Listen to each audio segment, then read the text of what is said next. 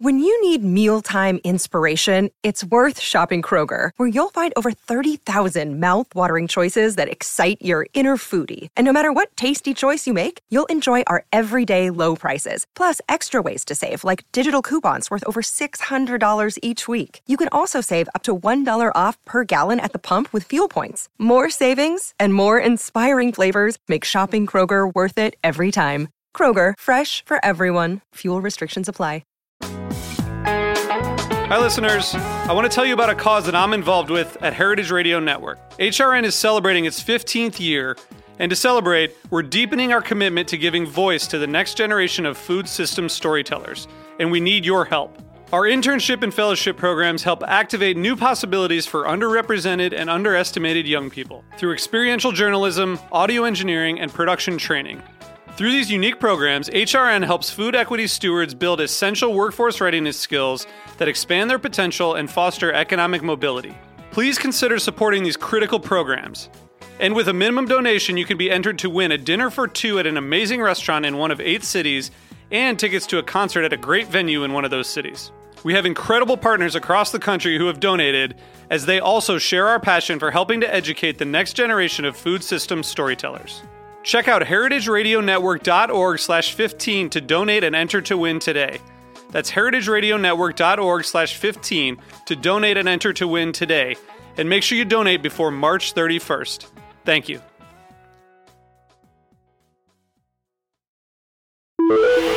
Osiris.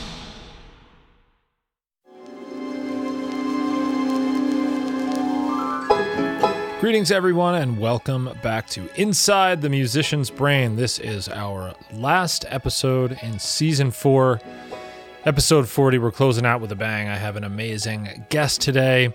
I need you all to get ready to get heady with the one and only Daniel Donato. This conversation was rich, super interesting.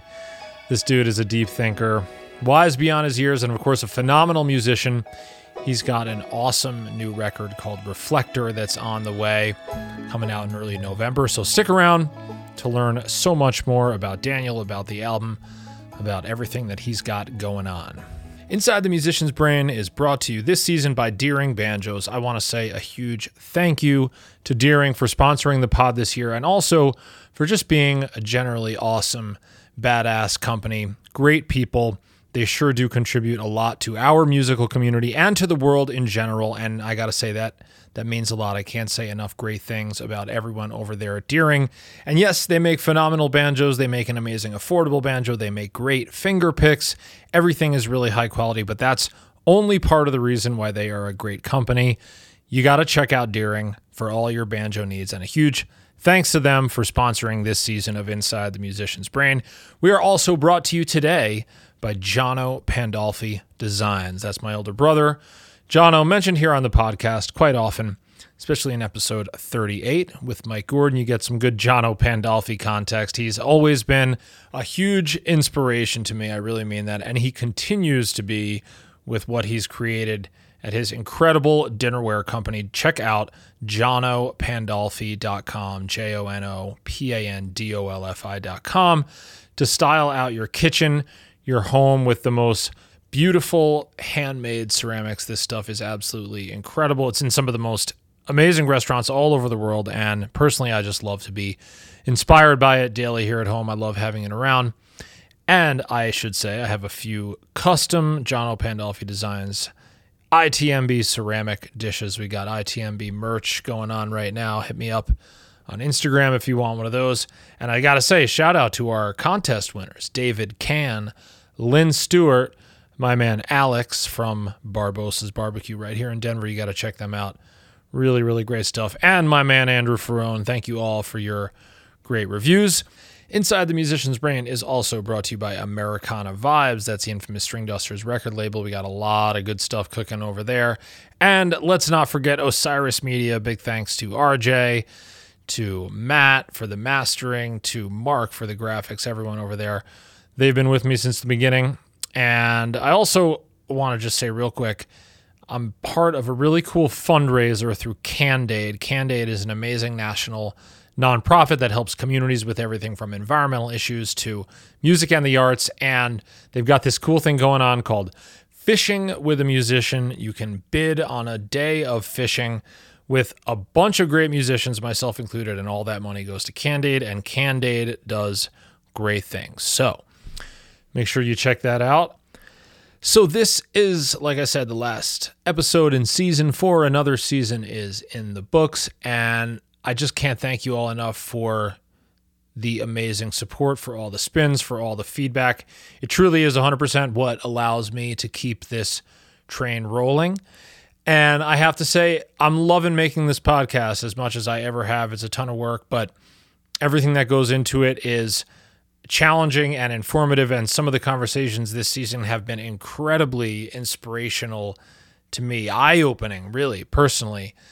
And I've also heard from people who have said that specific things from specific episodes have really made a difference for them. And that's kind of what it's all about. So I'd love to hear that. Huge thanks also to the guests this season. I think I've heard back from more listeners about episode 33 with my man Chris Wood from the Wood Brothers more than any other. Definitely give that a spin if you haven't already. There are things that Chris shares, just his experiences, his different insights, but even more than that, his understanding of his own path through these different challenges and experiences. And ultimately, he just has a very articulate breakdown of some of the the very common challenges that confront us all and some great advice and some great nuggets about how to move through that kind of thing. And I have to say, today's interview with Daniel Donato is right up there in terms of these sorts of discussions, which I love to get into discussions about just kind of what's underneath it all about presence, about understanding ourselves, about the journey, about all these important things. And and all these conversations are great. There were there were so many. They they were all cool this season. Lindsay Lou was so great in those areas. Of course, Mike Gordon was just about as heady as could possibly be. What more could you want? And like I said, this conversation with Daniel today that you're about to hear is right up there. Yeah, really, really cool guy. Really willing to dig in and clearly has thought about um, a lot of different aspects of his journey very deeply. And I love that. And one of the things that we get into in this talk, a theme that comes up here regularly on ITMB, and a great concept to kind of bump to the top of our awareness of our attention. And that is just how important, just how powerful our own imaginations are. And the context here with Daniel, you're going to hear him in a minute talking about how imagining his future and actually spending time immersed in that space helps him basically understand himself better and what those dreams are made of, and then subsequently helps him execute that vision. And I just love that. And we talk about it also in, in more of a momentary sense about how your imagination can kind of almost give you like a self attitude adjustment. And and ultimately it's just really a gateway to our true self, like I said, to understanding yourself and to the powers that we all possess, powers that most of us just forget to use or forget that we can use them. We think that whatever, that we're different than the people we look up to, but we're not. We just got to get that imagination going, get that self exploration, self understanding going. And from there, it's so true that doors open and really anything becomes possible. So, this is your reminder, I guess, to tune in and listen because the answers really are all out there. And the only thing that ever holds us back is our own concept of our limitations, not actual limitations, but rather our perception of them. Because the limitation part, see, that doesn't really exist. So let that sink in for a second. Really, it's it's good stuff, and it was so fun to hear Daniel's perspective on it all. So let's jump ahead now to my interview with Daniel Donato. I should say his album does not drop until November 10th. So you won't hear as many musical examples in this interview since most of the songs are still unreleased. So let's cruise into this interview with a good chunk of one of the tracks from the upcoming Daniel Donato record Reflector. This one's called Hi-Country. Here we go.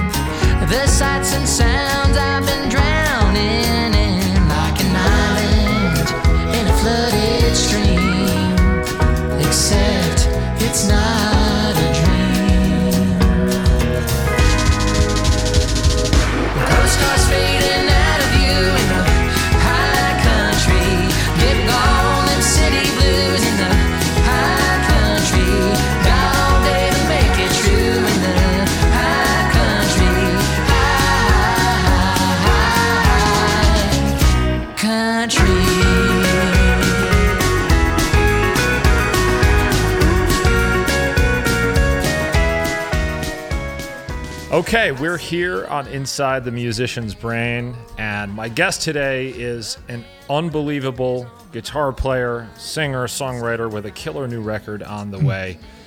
Very hot up and coming artist, Daniel Donato. Welcome to the podcast, man. Hey, Chris. Thank you for the kind words and thank you for the notion of, of having me here today on your podcast. I've been listening to it, I think maybe two years now. Well, I love to hear that. Thank yeah. you. Yeah, thank you. I'll, I'll go away from it every now and then once you start stockpiling episodes up. And then when we have one of those, you know, 13 hour drive days, I always turn a few episodes on. Well, I love to hear that. and I'm so glad to get you here on the pod because, man, I, I'm a fan. And I've I've loved checking your stuff out. Obviously, you you played right before us at Blue Ox this summer, so I got to see the ah. set. Um, and I've been watching some stuff on YouTube, but I've also been listening to Reflector, which is coming November 10th. There's a couple singles already out on Spotify, and this is a tremendous record, man. Congratulations. Thank you very much. That means a lot coming from you.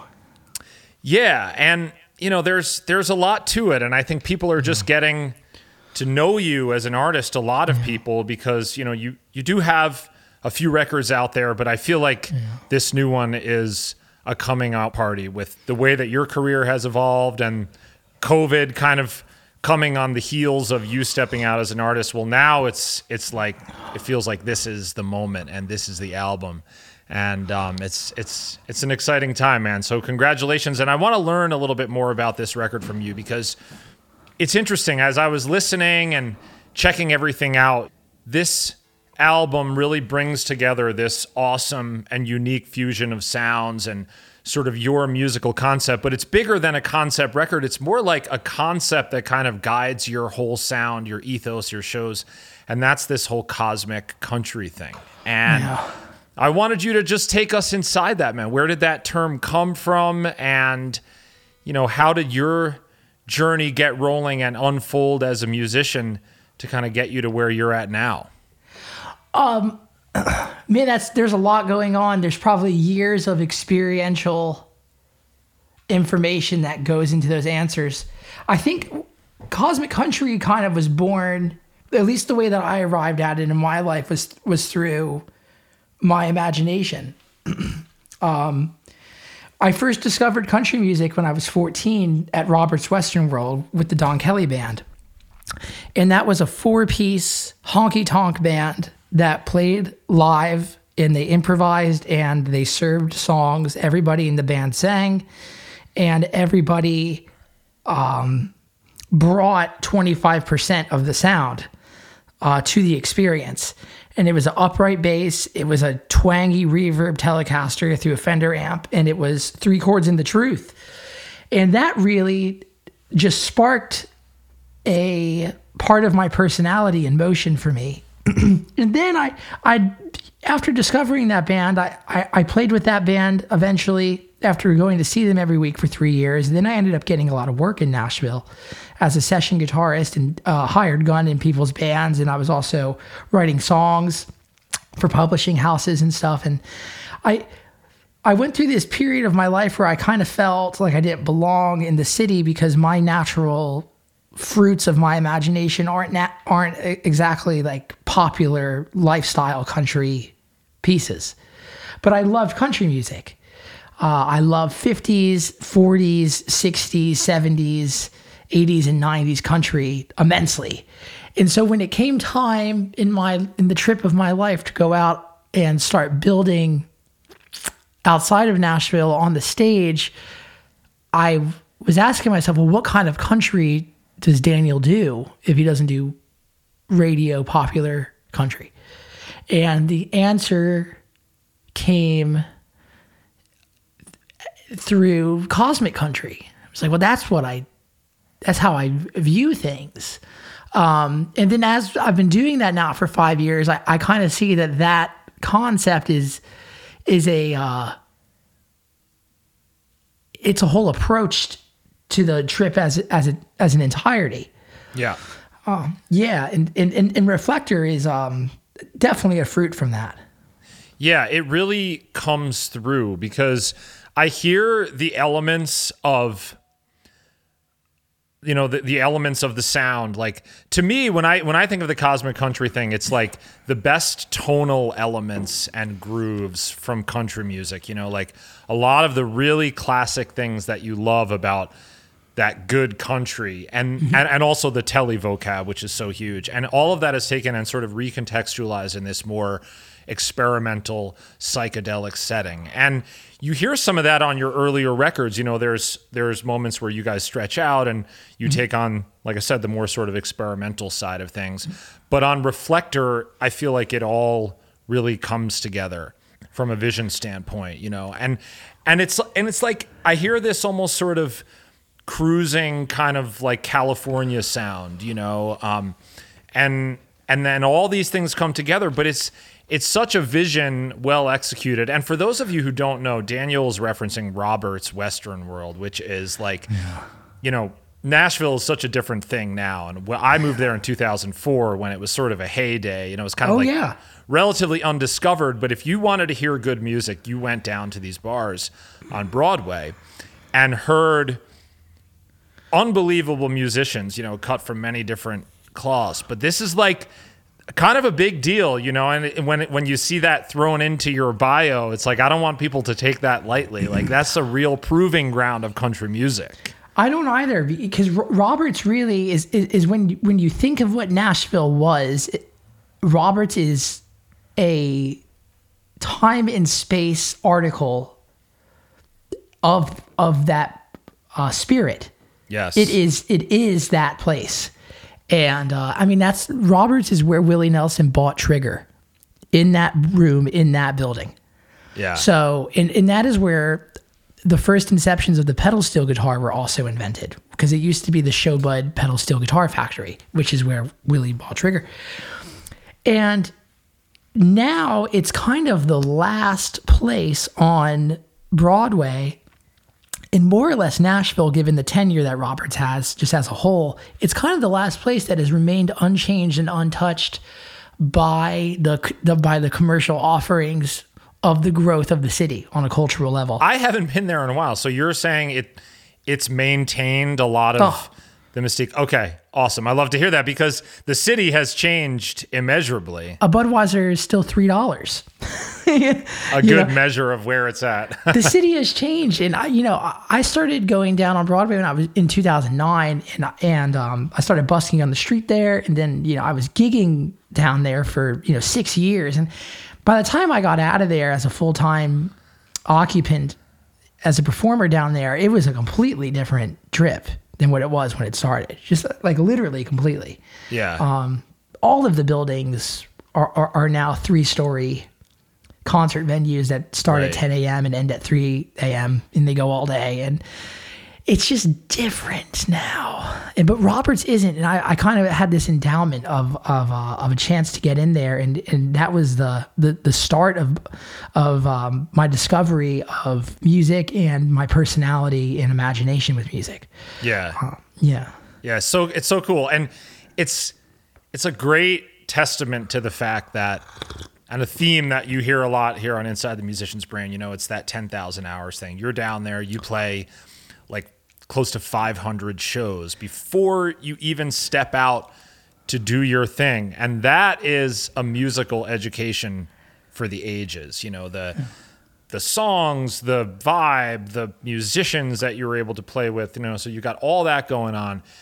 So where does the experimental kind of psychedelic, more Jerry Garcia influence side of things come from?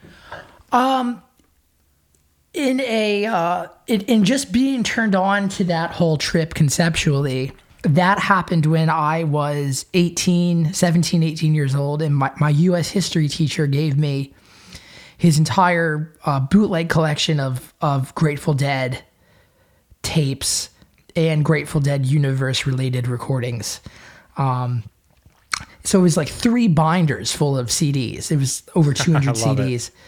And I used to live about an hour south of Nashville. And then on the days that I would be driving into town after school to go play gigs, I would just turn on those CDs. And I started getting turned on to the idea that you could stretch songs in a way that was meaningful and not really like masturbatorial, but in a way that was actually storytelling outside of the vehicle of words, but through the vehicle of frequency and intention, um, with with notes. And uh, that I was just always turned on to. I mean, from the second that I heard Pembroke Pines uh, Dick's Picks, I was turned on to it. I just knew that that was something that I found uh, home in. And what was interesting about the Grateful Dead's catalog is they were already, when I discovered them, they had on their live recordings, you know, Johnny Cash songs and Merle Haggard songs and Marty Robbins songs on their electric stuff. And then on their bluegrass uh, acoustic songs they were doing, they were doing gospel songs that I was familiar with, and they were doing um, uh, Charlie Monroe songs that I was already familiar with just through my uh, service down at Roberts and working there and learning all the music that was um, necessary to be able to play in that place. Um, so I was already turned on to all those things, and I was getting to hear a band take those songs and stretch them out and bring new life to them. So that always struck me. It was like, how do you take a country song that's two minutes and 30 seconds and make it seven minutes and 20 seconds? And, and why is it just as interesting? You know, th- there's something that, that I was seeking there and it was leading me towards that band.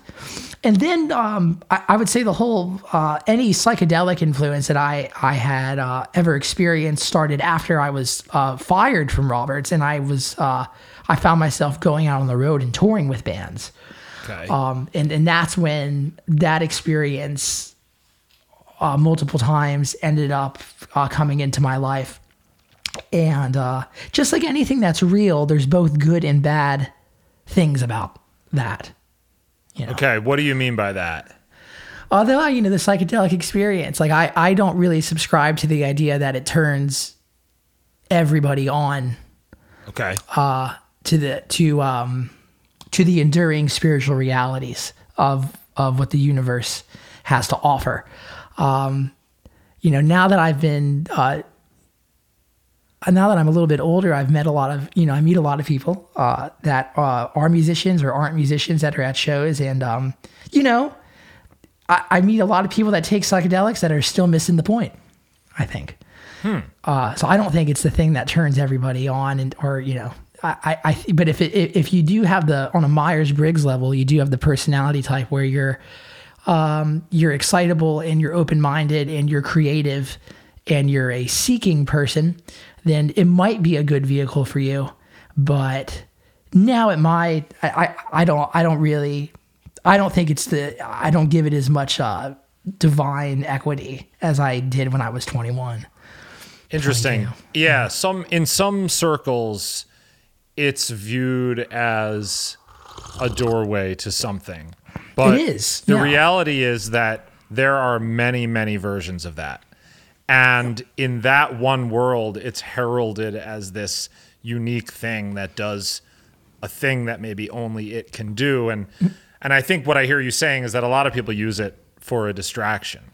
But there are so many ways, even just breathing or or trying to be present in a given moment that can open that kick open that same door that psychedelics or like I say, many other things can do that give you a glimpse into something that's deeper than what we just see before us. Oh my God. Yeah. I mean, you know, inside the musician's brain, um, you know, inside any temporal being that is an evolutionary creature of space and time, indwelling within the brain is the is the supreme.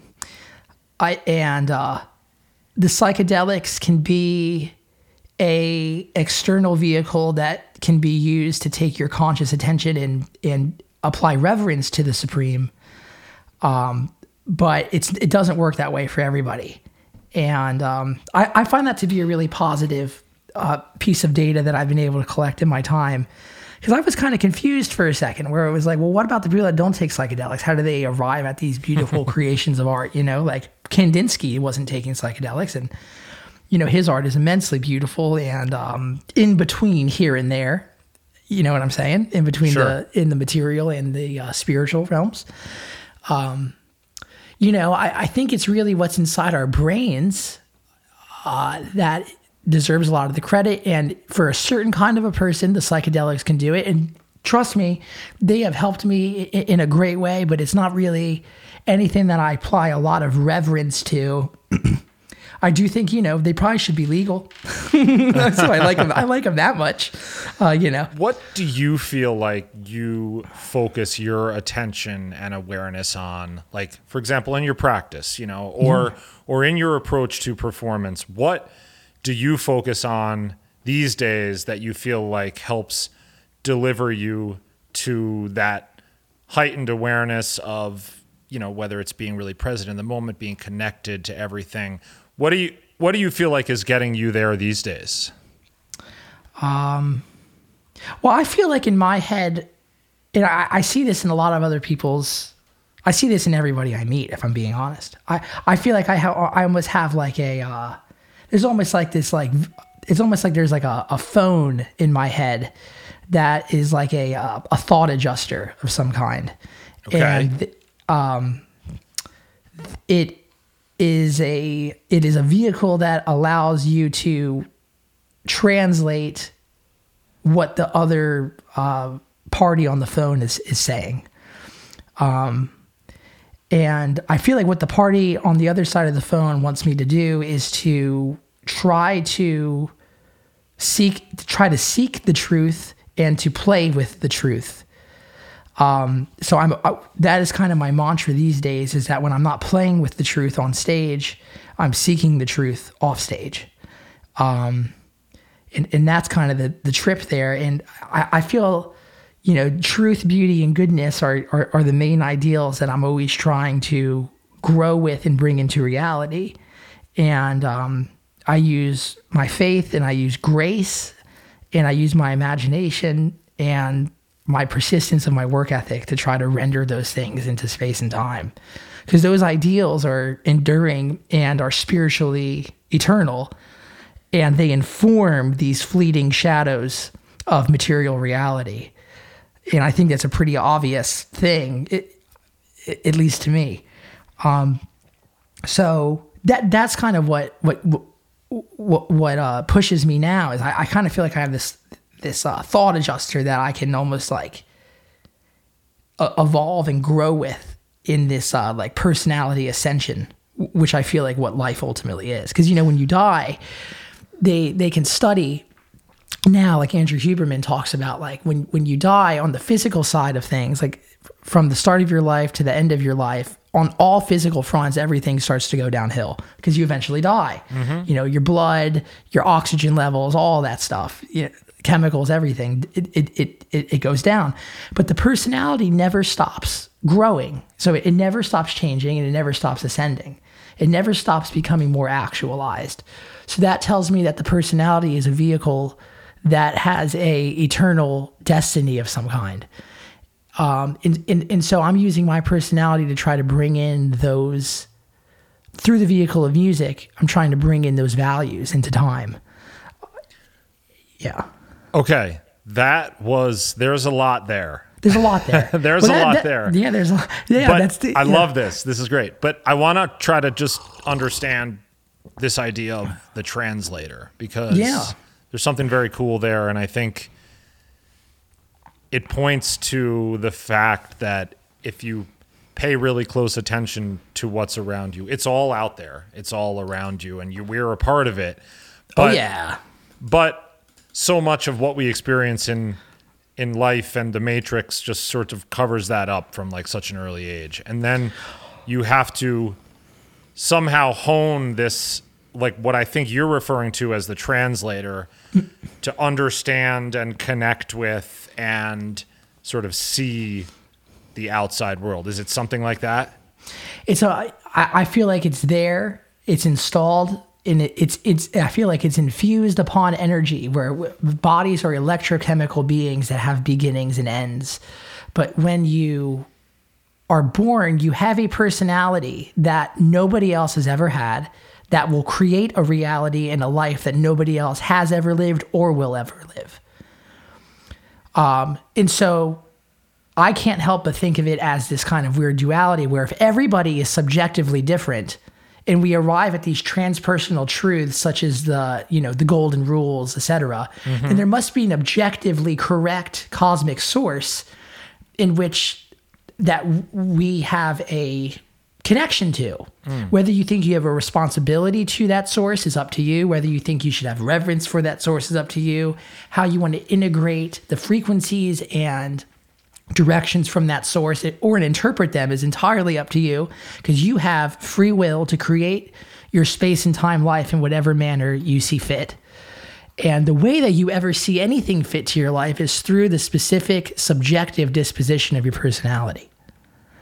And so that to me is what the adjuster is is doing for me. It, it, it's kind of giving me uh, direction from the objective on how to most specifically actualize my subjective experience.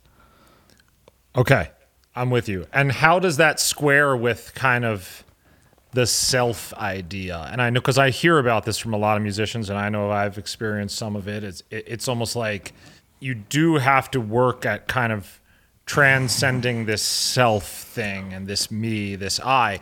But how is how does that square with what you're referring to as a, your personality? I'm curious what you think about that. So, are you referring to the self in like a Jungian sense?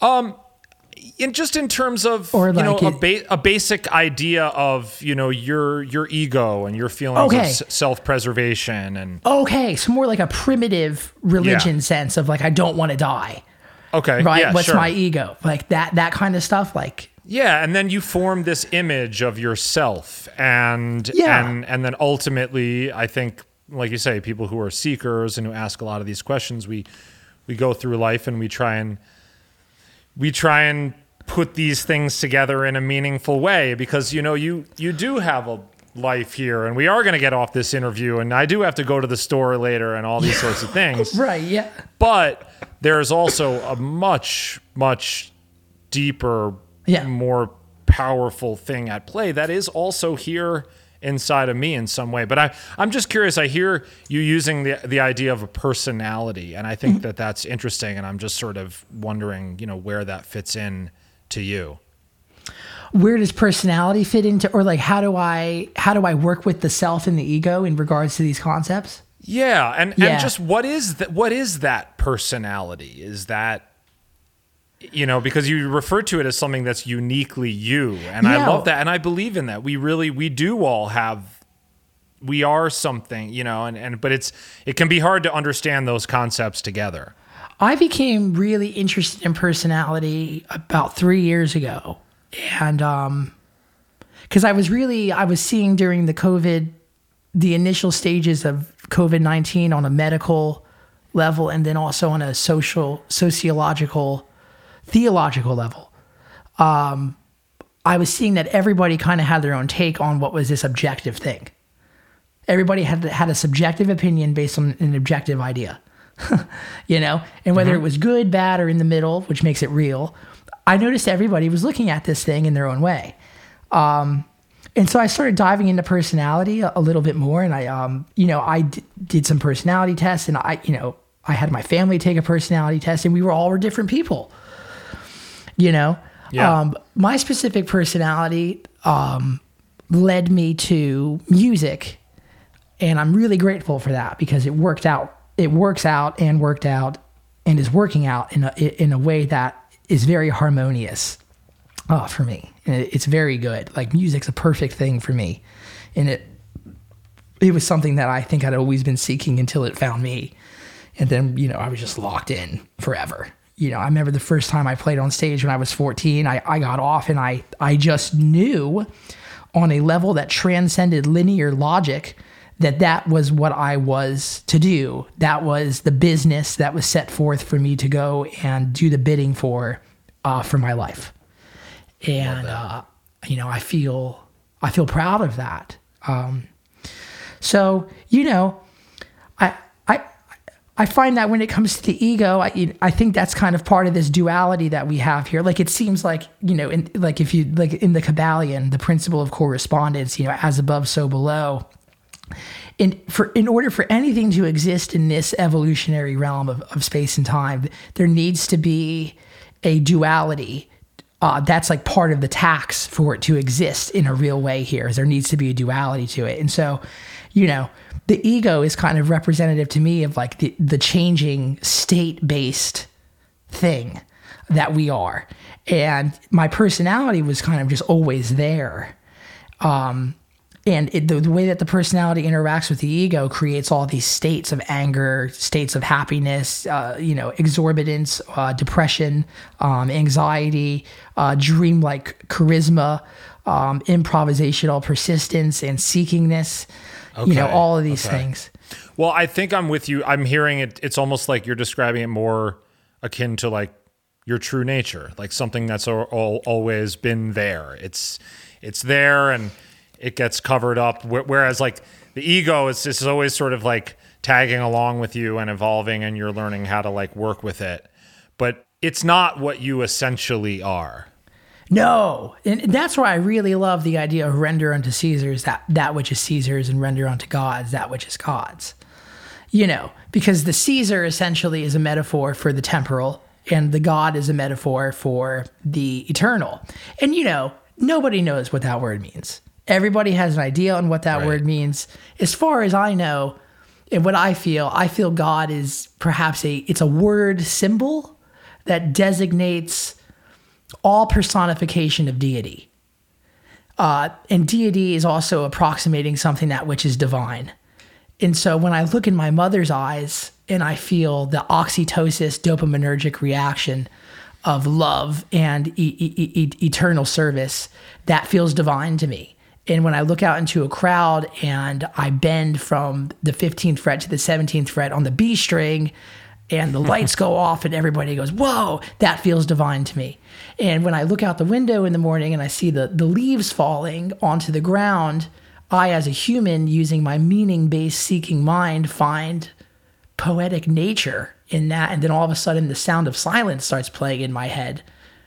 And that feels divine to me. So the personification of all things divine is kind of happening and I'm witnessing it at all times. So I don't really know where God begins or ends, which tells me that it's something eternal, getting back to the render unto gods that which is God's and that which is unto Caesar. So I kind of keep the Caesar God duality thing alive in my mind all the time. And so with the ego, um, you know, as a touring musician, you know, you have to satiate the temporal in a real way. Like you can't get fucked up every night and be on a seven night run you know, with six shows. Because, you know, otherwise the temporal vessel that you're using to like kind of bring in these like eternal frequencies into the world, you're going to screw that thing up and it's not going to work. Yeah. So you got to render properly, you know. Sure. Yeah. I love that. We'll get right back to my interview with Daniel Donato after this quick break. It's Kaley Cuoco for Priceline. Ready to go to your happy place for a happy price? Well, why didn't you say so? Just download the Priceline app right now and save up to 60% on hotels. So, whether it's Cousin Kevin's Kazoo concert in Kansas City, go Kevin, or Becky's Bachelorette Bash in Bermuda, you never have to miss a trip ever again. So, download the Priceline app today. Your savings are waiting. Go to your happy place for a happy price. Go to your happy price, Priceline. This is the story of Whitney Houston. This is the story of Kurt Cobain. Of George Michael, of Otis Redding, of Amy Winehouse, of Michael Hutchence, Bob Marley. This is the story of Prince. It's a new podcast series about how they died, why they died, and why we're still talking about them so long after. It's like nothing you've ever heard before. It's storytelling. But it's more than that because rock stars. They tell us how we feel they change our mood. They change the clothes we wear, the people we hang out with, the way we remember things. It's them who give us those ludicrous moments, the ones where you're jumping around, singing your heart out, feeling understood. And it's those moments we'll help you remember, the ones you're thinking about right now. That feeling. That feeling. It's coming soon from Crowd Network. Just search for Death of a Rock Star on your podcast app. And subscribe now.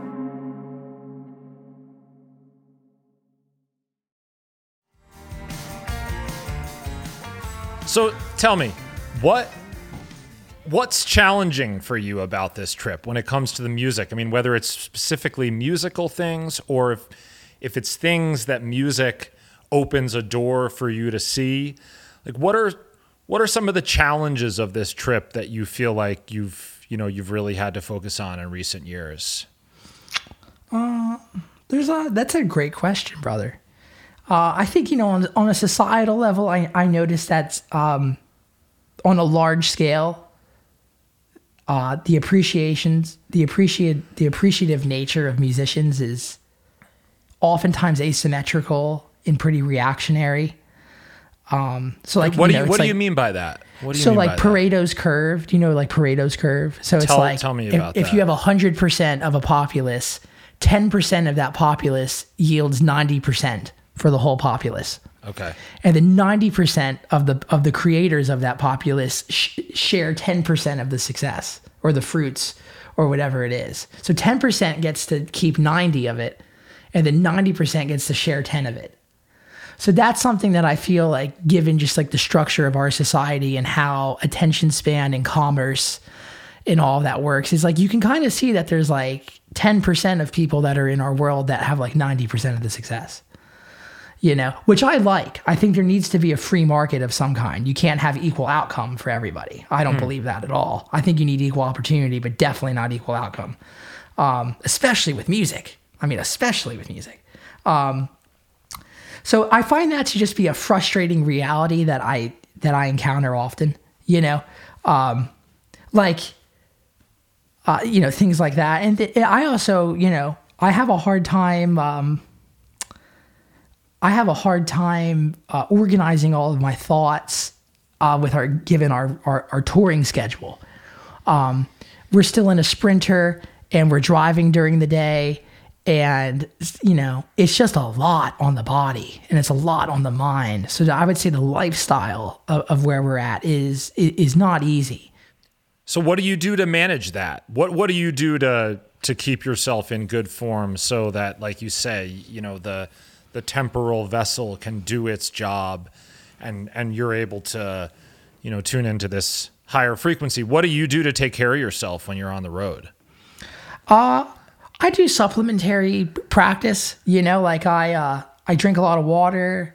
I, I, I try not to eat too much during the day, otherwise I'll get too tired and, and things like that. And that's all vessel based practice. But the, I, I find the thing that um, works best for me is I whenever I can, I take time to just dwell in my imagination. Um, and so when I say that, I I would be I wish I could hear everybody's reaction who's listening to to what that means to them and what they think about that, and if they find that to be a use of time. But um, I you know I think if you actually go through your back pages, you'll start to see that a lot of the things that you're doing in your life, it, it, I'll just speak to myself. A lot of the things I'm doing in my life now, I, I once imagined in a conscious state or an unconscious state. But the the visualization of it came to me at one point in my mind, and then there was like a uh, a space and time delivery service that brought it to me five to ten years later. Um, so I just take time to dwell in my imagination. There will be times where I'm really frustrated when we're in traffic or we're going over like some shitty uh, unpaved road somewhere, and I'll just pretend we're we're in a bus. I'll close my eyes and I'll lay down and I just pretend we're in a bus. You know. Um, um, and I also try to write songs every day. I, I, I like what Trey does. I, I kind of like that New Jersey work ethic that Trey has. I always related to that because my parents are from New Jersey. And, and when we moved to uh, Spring Hill, Tennessee, I noticed that my household was very different than everybody else's household that was native to Tennessee. And, you know, there's this kind of New Jersey thing that is just like get up and go and grind and show up for it as much as you can. And so, you know, even if we get even if we get uh, four hours of sleep at the hotel, I try to wake up at the same time every day and, and at least have some sort of a regimen because that's just what my personality likes. You know, I have friends that are very, uh, you know, different with their personality that they've been endowed with, where they don't need a regimen or like anything that's like very consistent. But within the duality of chaos and order, for me, I I need some sort of a orderly uh, scheduling of time in order to really dive into what is chaotically creative for me Okay. Um, okay.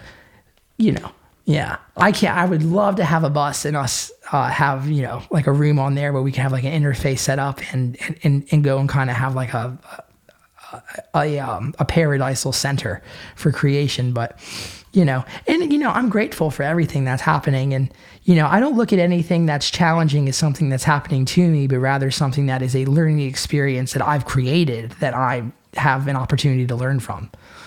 That's I love that. That's a great answer. Speaks to the idea that and it's so true that every time adversity is upon you, view it through a different light, it's the best opportunity you could ever have. And you know, there's a shift there. It takes time to embrace that and a lot of practice to embrace that on like a day-to-day level where the little things don't throw you off, but it's the truest thing ever. And what you just said a moment ago, I love. You know, you're like, I spend time immersed in my imagination, and you're saying, I don't know what how that sounds to other people, but I'll tell you how it sounds to me. I think Please, that's, brother. Yes. I think that's such a great practice and a great thing for people to hear who are listening to this podcast because the magic doesn't just happen. And the idea of practicing going into a space that you want to be in, the idea of visualizing what might be ahead, it's the most powerful tool. And I think oftentimes people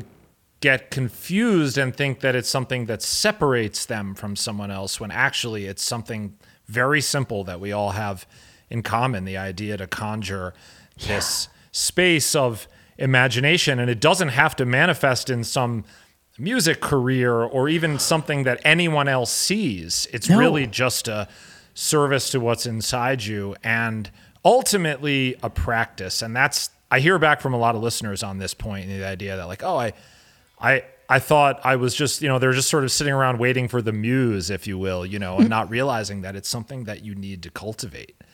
You know. Oh and, man. And yeah. it's cool to hear you saying that, you know, it's cool to hear you say that no surprise that this is a big part of your daily regimen.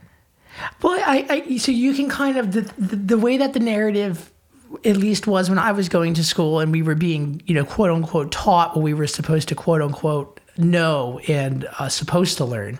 Um, there's not a lot of room for imagination, but if you actually right. Go through the back pages and you, and you just do some actually uh, detailed, logical, linear thinking, everything that has ever been in terms of a creation, whether tangible like the like like a like a snuggie, like an as seen on TV product, or a musical recording like uh, Doggone Cowboy by Marty Robbins, all of that is born from the imagination. And we don't know what the word imagination is, mm-hmm. you know? But I, you use imagination for absolutely everything you do. And you're imagining things all the time. Mm-hmm. So just I, to me, it's a matter of having a relationship with that, and that's where the that's where that thought adjuster thing starts to really help you know, like I'll even when we were in uh, Colorado last week and we stayed in this terrible cheap hotel and there was all this construction that happened at seven in the morning, uh, right outside my door.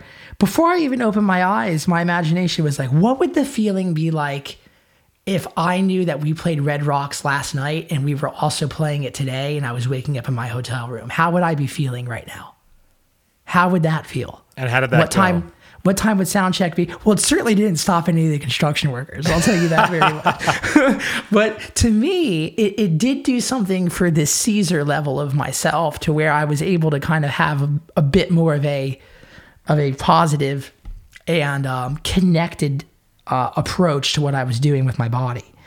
Um, you know what I'm saying? So I am kind of using saying. it. I'm using it all the time, man. I'm just trying to uh, I'm just trying to listen to what is uh, what is telling, really.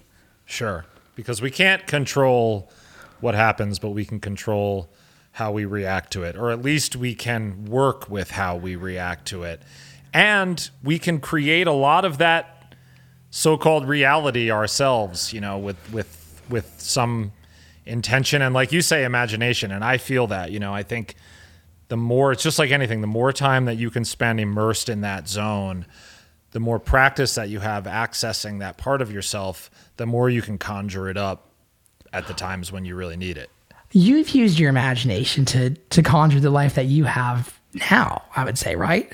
Of course. Yeah. So I mean, you know, I, I mean, especially you and your band when we were able to, you know, I watched you guys at Blue Ox, and it was just like, wow. It's like that's how you do it. You Man, know? we got to get you up there to to jam on something with us the next time we're all in one in, in one place. Actually, I got to ask. So, um, uh, Sugar Leg on the new record. That's that's Sugarfoot Rag, right? Or, or sort of reinterpretation of Sugarfoot Rag in some way. Yeah, I, I love Hank Garland and uh, and Red Foley. You know, I love that old time country and western swing music that was kind of jazz influenced, and um, it's more or less sugar Sugarfoot Rag. We ended up after we played it so many times on stage, we ended up having our own tempo and our own chord progression our, and our own arrangement of it, and the melody had changed.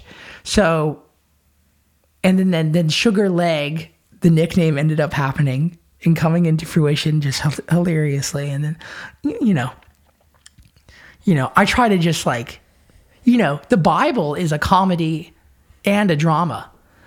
And the definition of what a comedy is on some level is that it ends well. And, you know, the idea of the gospel is that it's is that, you know, there's good news to be had there, so it's ending well. Um and and so I think anything that it truly follows that kind of Joseph Campbell hero's journey of something that is dark, light, dark, light, and so on. There needs to be some comedy in there. There needs to be something that's funny. Um, and so that's kind of where the sugar leg thing came into into my imagination. Was like, well, how do we have a song that is deadly serious on a musical level, but is also just kind of funny in terms of its title and its story? Well, I love that track, and I have to say this is this is so great, and these are the things that I think people love to hear about, and ultimately this type of conversation, which is absolutely about reflector in every way, maybe not in a specific sense, but and all the concepts and energy that went into it. But I got to say, man, this record just oh, it's so good. And the singles that are out right now, I love Hi-Country. I love the sound of the record and Yeah. you know and and and and just the the energy of it like I was saying before. I you you actually summed up the cosmic country thing really well, tie-dye and plaid, you know, it's like this and duality and I keep hearing you say that and it's so true. You really it's hard to grasp sometimes, but you can't have one without the other. There is no up without down. And and I hear an amazing consistency, but also these songs juxtaposed with each other. Just beautiful work, man. I, I love the singles that are out. Lose Your Mind is great, but Killer Tracks, Double Exposure. I've listened to that one a bunch of times, and then uh, I guess last track, Dance in the Desert Part Two. I mean, Oh, yeah. it's this stuff is awesome, man. It's equal parts beautiful and then at times like totally ferocious, but Yeah. it's it's a great record, man. I can't tell you enough how much I'm digging it. Thank you. That really means a lot from coming from you, Chris, because you have a lot of experience with making records and and um, making records in the studio, and then setting up for records to eventually happen by playing new songs on stage.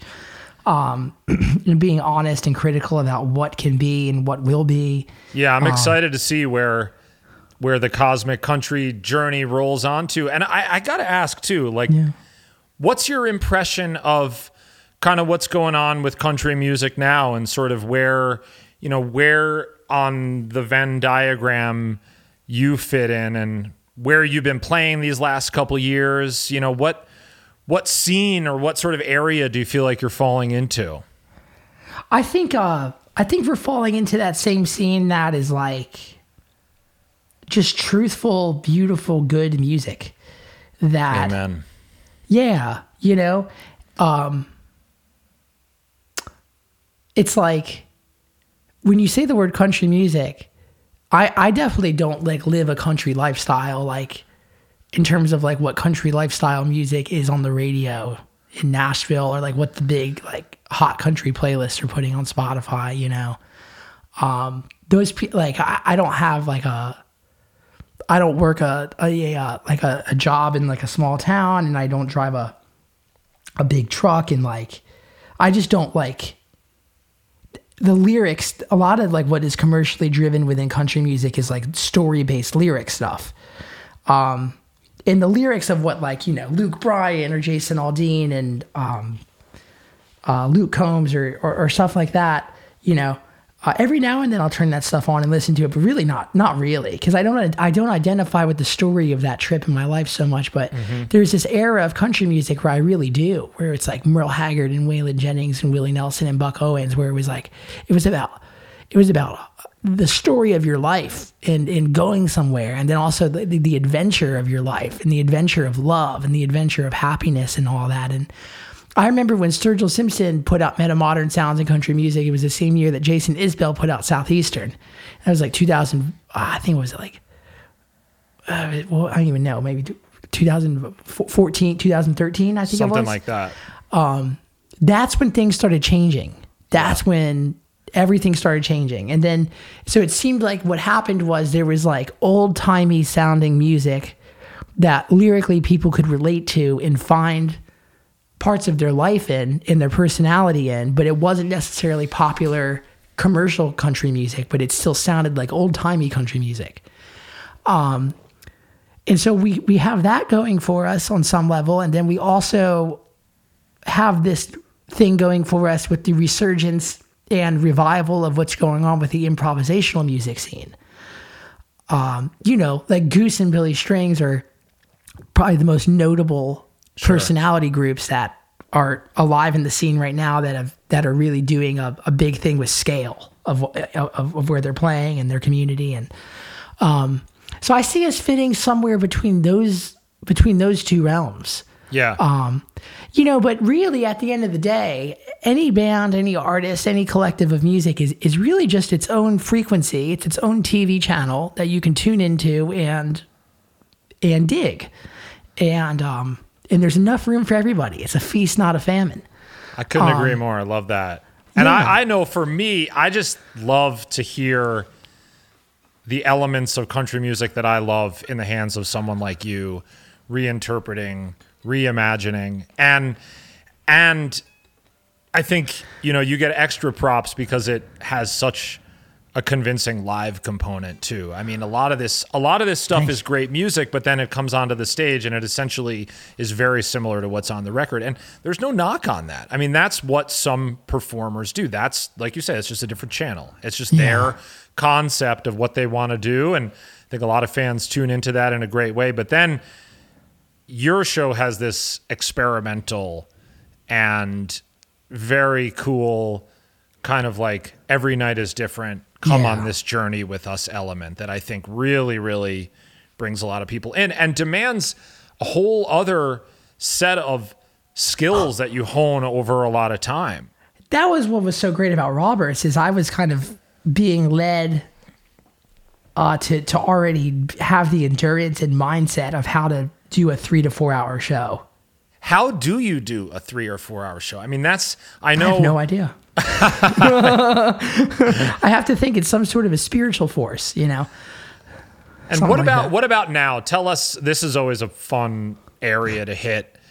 Um, how does it look for you now, getting ready for a show? Like in the last hour before a show, what what are you doing to kind of get in the zone and get ready to, like I say, get on stage and go on a journey with the crowd?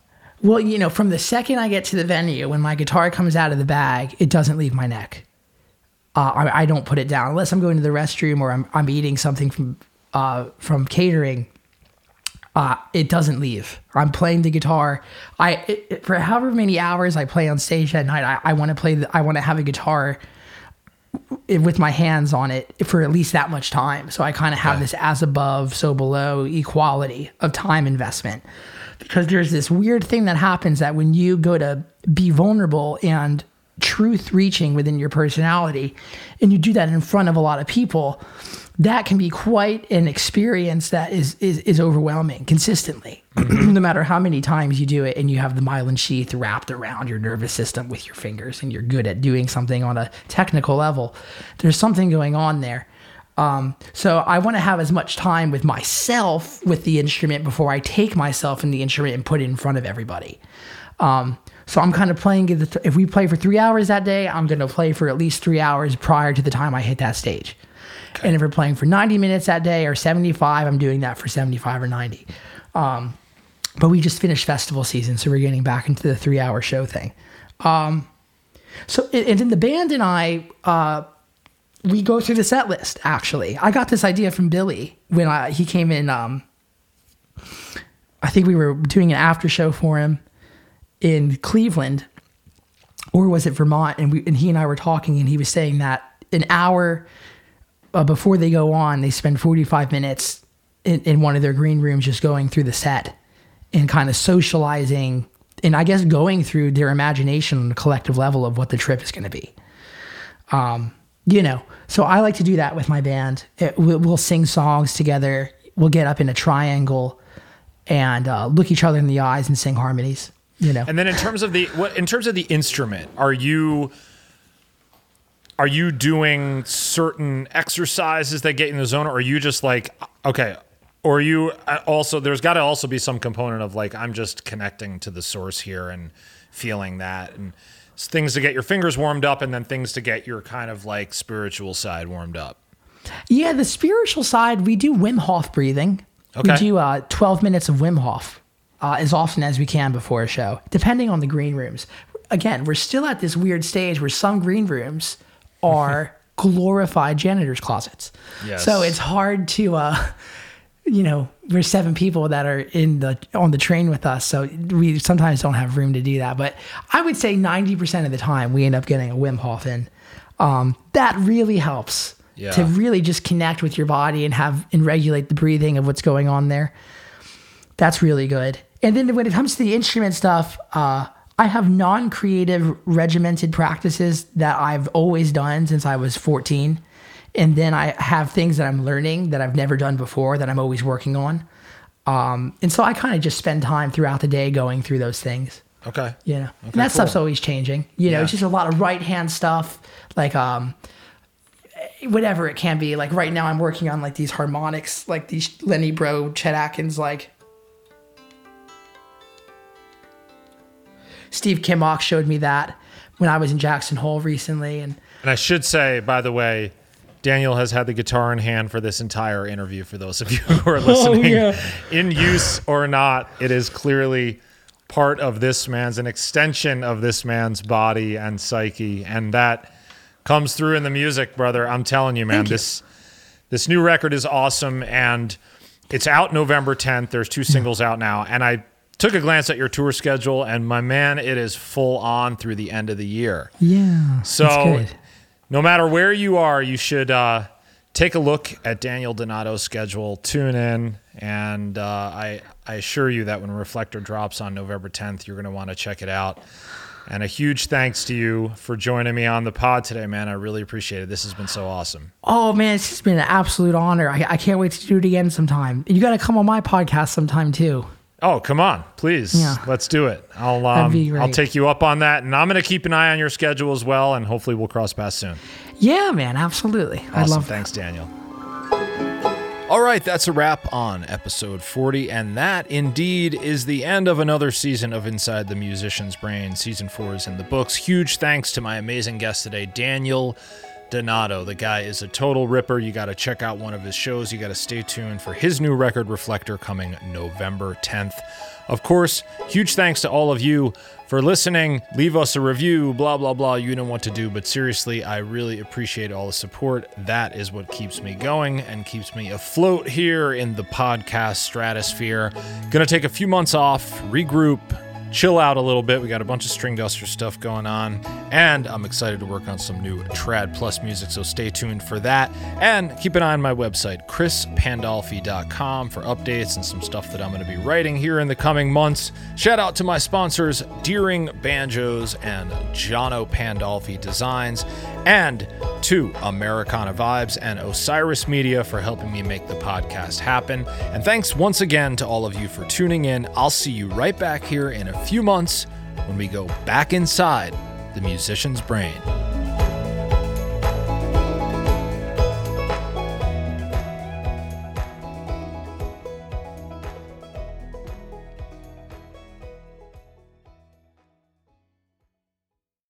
Osiris.